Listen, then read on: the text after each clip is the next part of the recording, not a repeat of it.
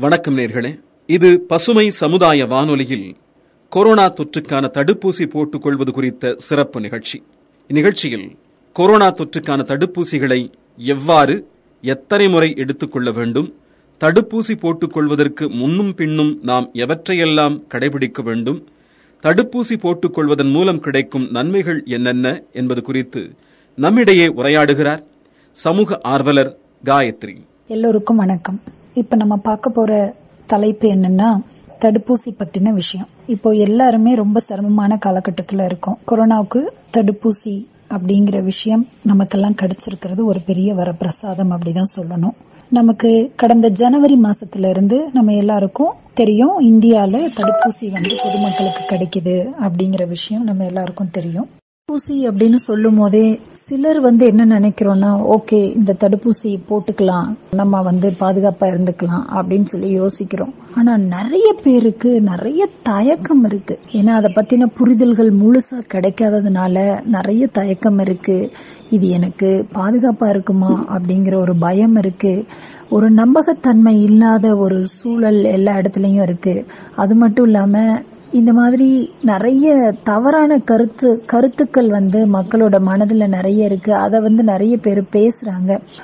ஊசிலாம் போட்டுக்கிட்டா நாளைக்கு ஏதாவது பிரச்சனையாயிடும். ஊசி போட்டுக்கிட்டா அவங்களுக்கு ஏதாவது உடலுக்கு வந்து விபரீதமாயிடும் அப்படின்னு சொல்லி நிறைய பயமுறுத்துதல்களான தவறான விஷயங்கள் இன்னும் வந்து கேட்டுக்கிட்டே தான் இருக்காங்க மக்கள் அனைவரும். ஸோ இதெல்லாம் களையறதுக்காகவே நம்ம இந்த பகுதியில் எதனால இது தேவை? இதனோட பயன் என்ன? இதை போட்டுக்கிட்டா என்ன ஆகும் அப்படிங்கிற விஷயங்களை பத்தி நம்ம இப்ப பார்க்கலாம். இன்றைய சூழல் ரொம்ப ஆபத்தான சூழலா தான் இருக்கு.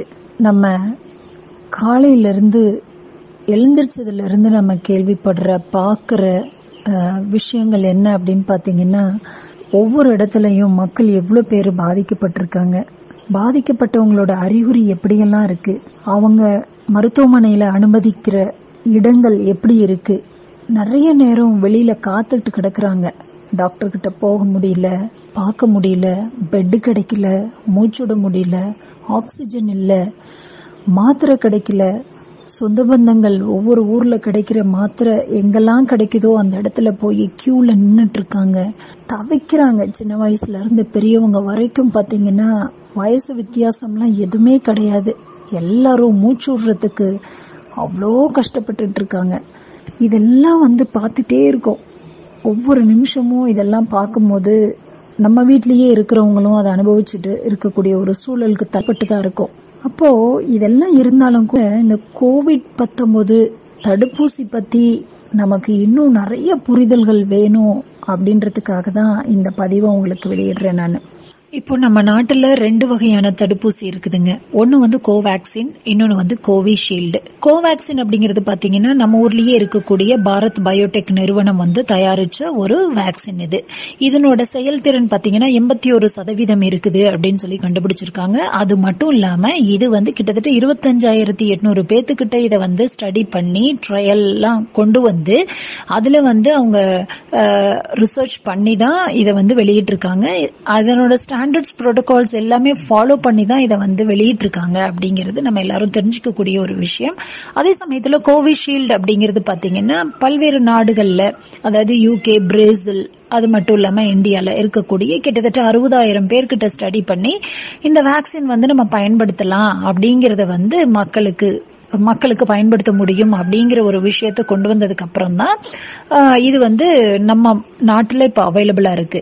அது மட்டும் இல்லாம இந்த கோவிஷீல்டோட எஃபிகசி அப்படின்னு பார்க்கும்போது கிட்டத்தட்ட எழுபது சதவீதம் வந்து எஃபிகசி இருக்கு அப்படிங்கறத நம்ம பாக்குறோம் செயல்திறன் வந்து அந்த அளவுக்கு இருக்கு அப்படிங்கறத பாக்குறோம் இது ரெண்டு வேக்சினுக்குமே என்ன ஒரு சிறப்பான அம்சம் அப்படின்னு பாத்தீங்கன்னா ரெண்டு தடுப்பூசிக்குமே சிறப்பான அம்சம் என்ன அப்படின்னு பாத்தீங்கன்னா இது வந்து இப்ப இது ரெண்டு டோஸ் போட்டுக்கிறோம்.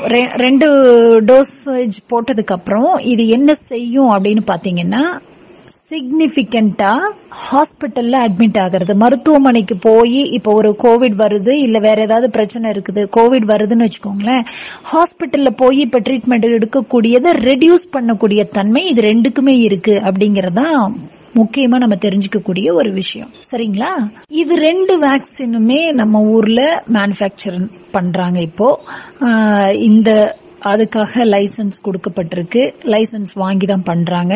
அது மட்டும் இல்லாம எல்லா விதமான சேஃப்டி ஸ்டாண்டர்ட்ஸ வந்து இது ரெண்டு வேக்சின்ஸும் ஃபாலோ பண்ணி தான் இப்போ மக்களுக்கு வந்து கிடைக்கக்கூடிய ஒரு தருணத்தை ஏற்படுத்தி இருக்கு நம்மளோட அரசு. கொரோனா வைரஸ் நம்மளோட உடம்புக்குள்ள வந்ததுக்கு அப்புறம் எத்தனை நாட்கள்ல முதல் அறிகுறி தெரியும் அப்படின்னு பாத்தீங்கன்னா ஆஹ், இதுவரைக்கும் பாதிக்கப்பட்டவங்களோட தரவுகளின்படி நம்ம சராசரியா இந்த வைரஸ் வந்து உடம்புக்குள்ள நுழைஞ்சு அஞ்சு அல்லது ஆறாவது நாட்கள்ல வந்து காய்ச்சலோ உடல் வலியோ தலைவலியோ வரும்.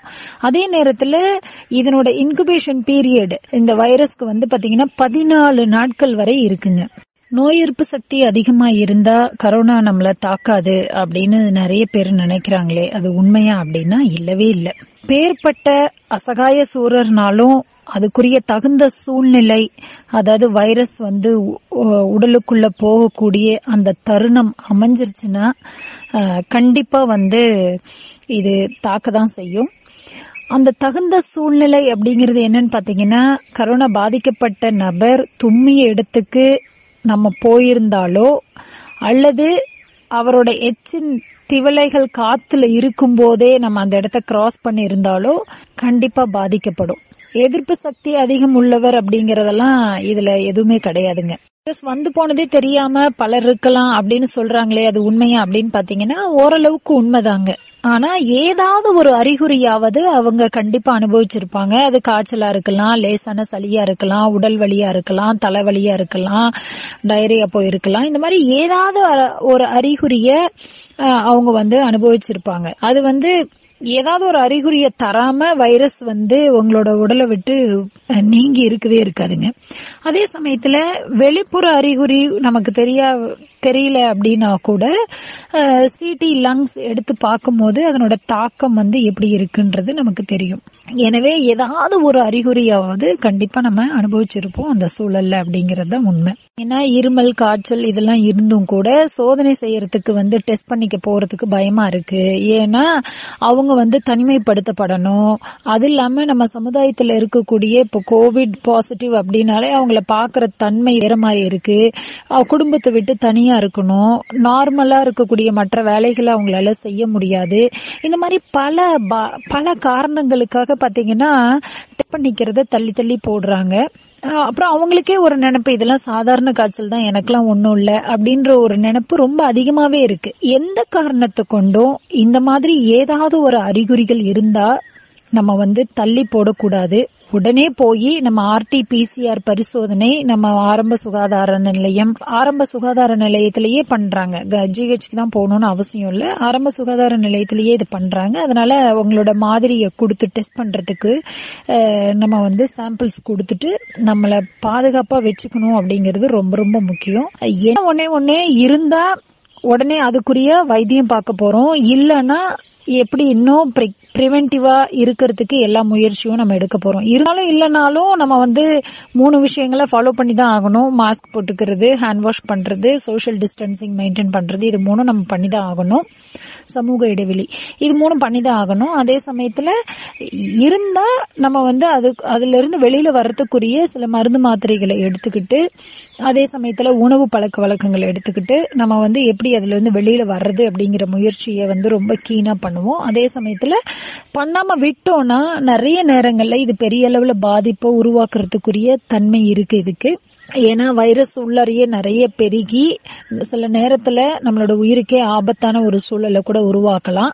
அதனால எப்பவுமே நம்ம வந்து ஒரு சந்தேகம்ன்றது மனசுல பற்றுச்சு ஒரு அறிகுறி இருக்குன்னா நம்ம போய் பாத்துக்கிறது ரொம்ப சிறந்தது. நிறைய பேர் என்ன நினைக்கிறோம்னா கரோனா வைரஸ் பாதிக்கப்பட்ட நபர்கிட்ட பேசினாலே அவரு எந்த இடத்துக்கு போயிட்டு வந்தாரோ அந்த இடத்துக்கு நம்ம போயிட்டு வந்தாலே நமக்கு வந்துரும். அவர் தொட்ட பொருளை நம்ம தொட்டாலே நமக்கு வந்துரும் அப்படின்னு நினைக்கிறாங்க. ஆனா பாத்தீங்கன்னா இப்போ அமெரிக்கால சிடிசி வெளியிட்ட தரவுகளின்படியும் உலக சுகாதார நிறுவனத்தோட கடந்த ஒரு வருஷத்தோட ஆய்வின்படியும் பாத்தீங்கன்னா தொண்ணூத்தி ஒன்பது சதவீதம் மூக்கு வழியா தான் இந்த கரோனா வைரஸ் பரவுதுங்கிறத கண்டுபிடிச்சிருக்காங்க. அதே சமயத்துல கரோனா பாதிக்கப்பட்ட நபர் தொட்ட பொருள் மூலமா இன்னொரு இன்னொருவருக்கு பரவுறது பாத்தீங்கன்னா zero point zero zero one அந்த மாதிரி ஒரு வாய்ப்பு தான் அப்படின்றத உலக சுகாதார நிறுவனமே நமக்கு சொல்லியிருக்காங்க. அப்படிலாம் பரவி இருந்தா இன்னைக்கு உலகம் மக்கள் தொகையில பாதி பேர் அழிஞ்சு போயிருப்போம். ஆஹ் கரோனா பாதிக்கப்பட்ட நபர் தும்முவதன் மூலமா இருமுவதன் மூலமா தான் அதிகமா பரவுது அப்படிங்கறத நம்ம மனசுல வச்சுக்கணும் கண்டிப்பா. ஏன் சில பேத்துக்கு வந்து லேசான அறிகுறி இருக்கு? சில பேத்துக்கு ரொம்ப தீவிரமான அறிகுறிகளால பாதிக்கப்படுகின்றனர் அப்படின்னு பார்க்கும்போது பாத்தீங்கன்னா இதுக்கு பல காரணங்கள் இருக்கு. வயசு அதாவது ஏற்கனவே ஏதேனும் ஒரு நோயால பாதிக்கப்பட்டிருக்காங்க. அப்படின்னு இருந்தா அதுவும் ஒரு காரணமா இருக்கு வயசு ஒரு காரணமா இருக்கு. ஆனாலும் முக்கிய காரணம் என்ன அப்படின்னு பாத்தீங்கன்னா எவ்வளவு அளவு வைரஸால பாதிக்கப்படுகிறீர்கள் என்பதுதான் முக்கியமா இங்க பார்க்க வேண்டியிருக்கு. அதாவது வைரல் டோஸ் அப்படின்னு சொல்றமே அது வந்து எவ்வளவு இருக்கு அப்படிங்கறத பொறுத்து தான் அதிக அளவு வைரஸ்க்கு நீங்க வந்து எக்ஸ்போஸ் ஆயிருந்தீங்கன்னா அதாவது தீவிரமான தொற்று ஏற்படுறதுக்கு வாய்ப்பு இருக்கு. அதே சமயத்துல வைரல் டோஸ் வந்து ரொம்ப கம்மியா தான் இருக்கு எக்ஸ்போஷர் ரொம்ப குறைவா தான் இருக்கு அப்படின்னா அவங்களுக்கு வந்து பாத்தீங்கன்னா சில நேரத்துல குறைவான லேசான அறிகுறிகள் இருக்குங்க. உடலோட நோய் எதிர்ப்பு போராட்டமான சைட்டோகின் ஸ்டாம் அப்படின்னு சொல்லுவோம். அதாவது நம்மளோட சொந்த நம்மளோட உடம்புல இருக்கக்கூடிய செல்லே தன்னை வந்து தாக்கி கொள்ற நிலைக்கு நம்மளோட உடல் சென்றுச்சு அப்படின்னாலும் அந்த நிலை மாறுச்சு அப்படின்னாலும் உயிரிழப்பு ஏற்படுறதுக்கு வாய்ப்பு இருக்கு. கோவிட் பாசிட்டிவ் அப்படின்னு தெரிஞ்சா நம்ம உடனே என்ன செய்யணும்? இந்த பதட்டப்படுறதே இருக்கக்கூடாதுங்க. இன்னொன்னு யாருக்கிட்டையும் மறைக்க கூடாது வீட்டில் உள்ளவங்க கிட்ட தெரியப்படுத்தி ஒரு பதினாலு நாட்களுக்கு தனியான ஒரு அறையில இருக்கணும். வெளியே வரவே கூடாது. முதல் நாள்லயே பாத்தீங்கன்னா சிடி ஸ்கேன் எடுத்து பாக்குறது நல்லதுன்னு சொல்றாங்க. அதுல நிறைய முறை எடுத்து பார்க்க கூடாது ஏன்னா அது வந்து நிறைய நேரம் புற்றுநோயை உருவாக்கக்கூடிய தன்மை. பின் நாட்களில் புற்றுநோயை உருவாக்கும் அப்படிங்கிறது இன்றைக்கு கூட தகவல்கள்ல சொல்லிட்டு இருக்காங்க. நம்ம தெரிஞ்சுக்கிட்டு தான் இருக்கோம். தொடர்ந்து அஞ்சு நாட்களுக்கு மேல காய்ச்சல் இருக்கும் பட்சத்துல உடனடியா மருத்துவமனையில சிகிச்சை பெறணுங்க. பெரும்பாலானோருக்கு காய்ச்சல் வந்து முதல் மூன்று நாட்களிலேயே குணமாகிவிடுங்க. அப்புறம் இரும்பல் உடல் வலி இதெல்லாம் தொடர்ந்து வருது. தொடர் காய்ச்சல் அப்படின்னாலே நம்ம வந்து ரொம்ப ரொம்ப முக்கியமா நம்மள வந்து டாக்டர்கிட்ட காமிக்க வேண்டியது முக்கியமான ஒரு விஷயமா மனசுல பதிய வச்சுக்கணும். உடலோட உச்சபட்ச நோய் எதிர்ப்பு போராட்டமான சைட்டோகின் ஸ்டாம் அதாவது நம்மளோட உடல் சொந்த செல்லையே தாக்கி கொள்ளுங்க.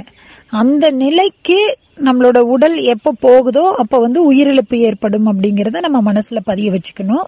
கோவிட் பாசிட்டிவ்னு தெரிஞ்ச உடனே என்ன மாதிரி சாப்பாடு சாப்பிடணும் அப்படின்னு பாத்தீங்கன்னா வழக்கமான சாப்பாடு சாப்பிட்டாலே போதுமானது. அதே நேரத்துல அதிகமான தண்ணி வந்து குடிக்கணுங்க.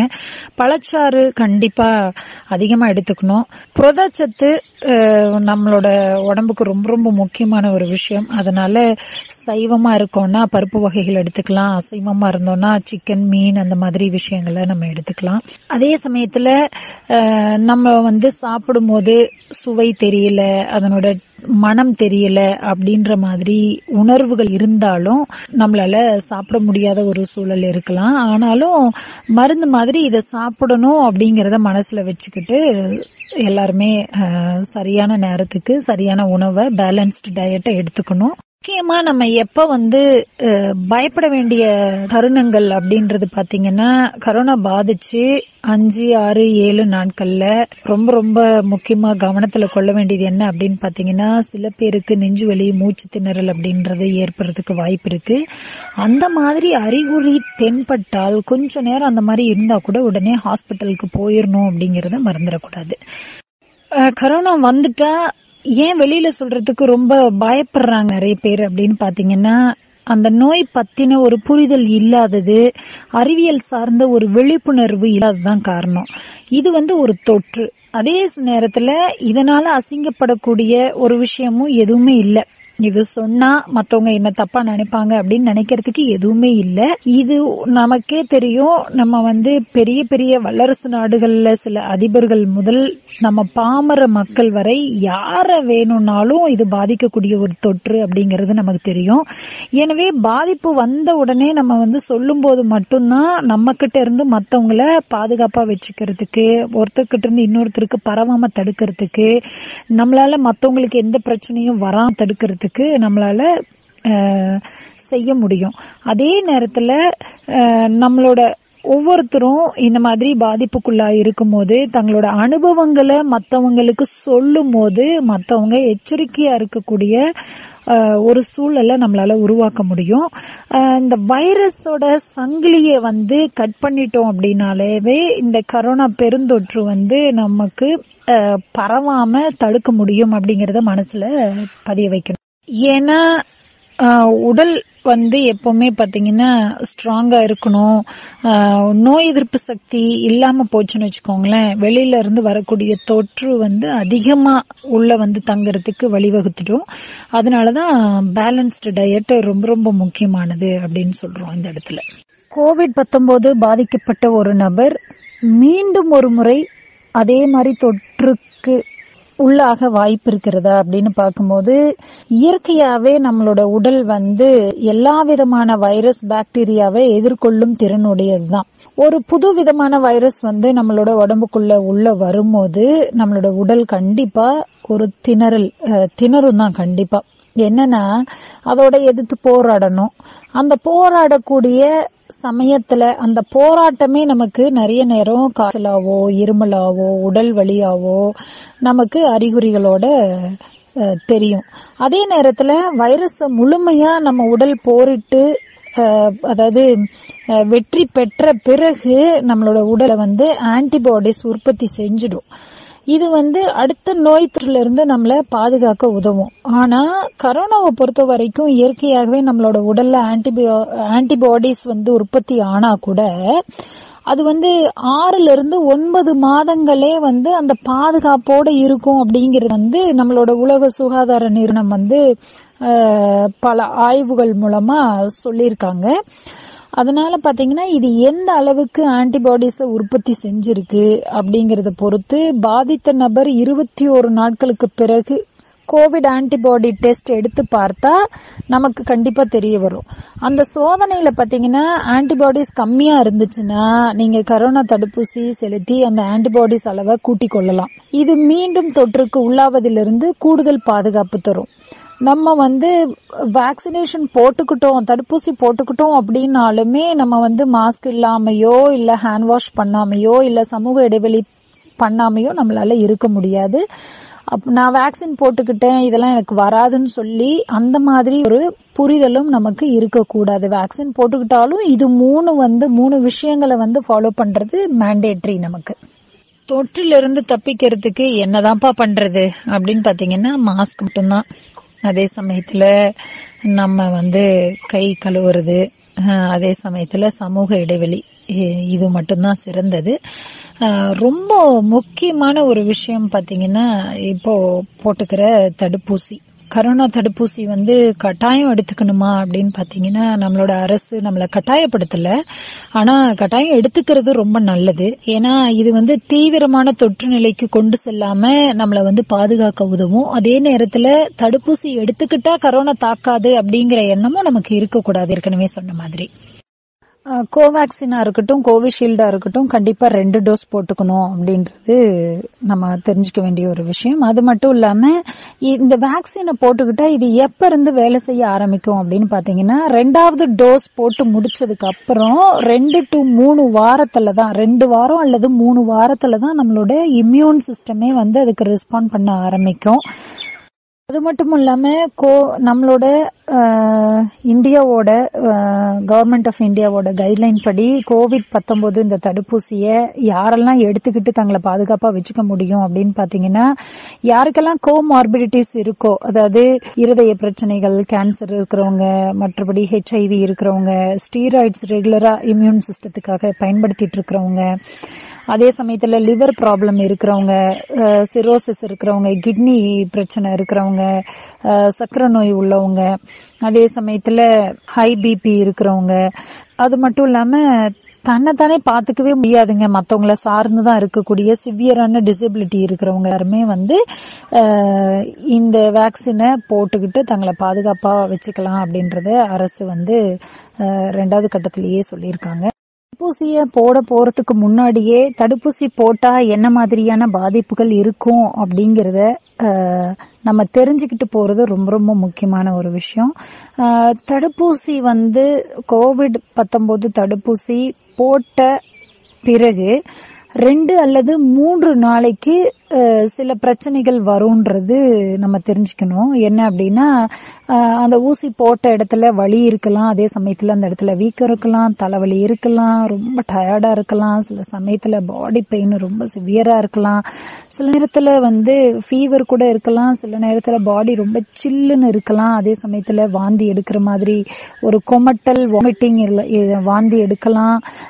வயிறு வலி இருக்கலாம் ஆஹ் டயரியா ஆகலாம் அதே சமயத்துல மயக்கம் கிருன்னு வர்றது இதெல்லாம் இருக்கலாம். நடுக்கம் இருக்கலாம் சளி பிடிக்கலாம் அதே சமயத்துல இருமலும் வரலாம். இதெல்லாம் பாத்தீங்கன்னா ஒரு ரெண்டு டு மூணு நாளைக்கு இருக்கும் வேக்சின் போட்டதுக்கு அப்புறம். இது எல்லாமே இருக்கணும்னு அவசியம் இல்லை. ஒவ்வொருத்தரோட பாடி கண்டிஷனை பொறுத்து இது மாறுபட்டும் இருக்கலாம். இதுல ஏதாவது ஒரு சிம்டமும் இருக்கலாம் இல்ல எல்லாமே கூட இருக்கலாம். அதுக்கு வந்து நம்ம என்ன இப்போ ப்ரிஸ்கிரைப் பண்ணியிருக்காங்கன்னு பார்த்தீங்கன்னா பேராசிட்டமால் மட்டும்தான் எடுத்துக்கணும் அப்படிங்கிறது. அதே சமயத்தில் தேவையான ஒரு ரெஸ்ட் அந்த நேரத்தில் கொடுக்கறது. இன்கேஸ் ஏதாவது சிவியரான அலர்ஜி ஏதாவது இருந்ததுன்னா அவங்க உடனே வந்து ஹையர் கேர் சென்டரை உடனே அணுகணும் அப்படிங்கிறத மறந்துடக்கூடாது.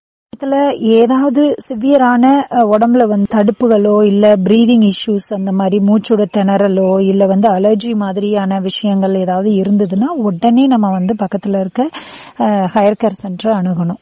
ஏதாவது அலர்ஜி இருக்குதுன்னு தெரிஞ்சா நம்ம டாக்டர்கிட்ட கன்சல்ட் பண்ணிட்டு ப- எடுத்துக்கிறது நல்லது. வேக்சின் போட்டுக்கிறோம் அப்படின்னு முடிவெடுத்ததுக்கு அப்புறம் நம்ம அருகில் இருக்கக்கூடிய ஆரம்ப சுகாதார நிலையத்துல நம்ம போய் வேக்சின் போட்டுக்கலாம். போகும்போது கண்டிப்பா நம்மளோட ஒரிஜினல் ஐடி ப்ரூஃபை எடுத்துக்கிட்டு போகணும். இல்ல அப்படின்னா அதுக்கு முன்னாடி கோவின் போர்ட்டல்ல நம்ம ரெஜிஸ்டர் பண்ணிடலாம் நம்மளோட ஃபோன் நம்பர் கொடுத்து நம்மளோட ஐடி ப்ரூஃபை வந்து என்ரோல் பண்ணி நம்ம வந்து பக்கத்துல அருகில் இருக்கக்கூடிய ஆரம்ப சுகாதார நிலையத்தை சூஸ் பண்ணி அப்பாயின்மெண்ட் வாங்கிட்டு நம்ம போலாம் அங்க.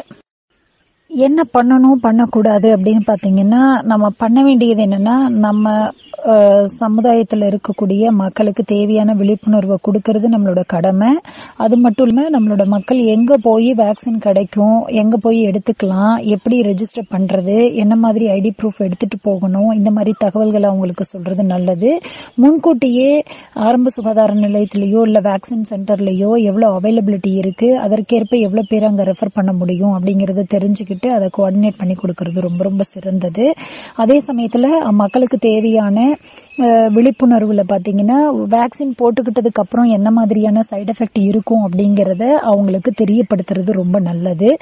அதே சமயத்துல ஒரு ஒவ்வொரு விஷயங்களை சொல்றதுக்கு தான் நம்ம இருக்கிறோமே தவிர நம்ம வந்து அவங்களுக்கு வந்து அஷூரன்ஸ் எதுவும் கொடுக்க கூடாது அதே சமயத்துல என்ன பண்ணக்கூடாது அப்படின்னு பாத்தீங்கன்னா இது வந்து கம்பல்சரி அப்படிங்கிற விஷயத்த நம்ம சொல்லக்கூடாது. அரசாங்கமே வந்து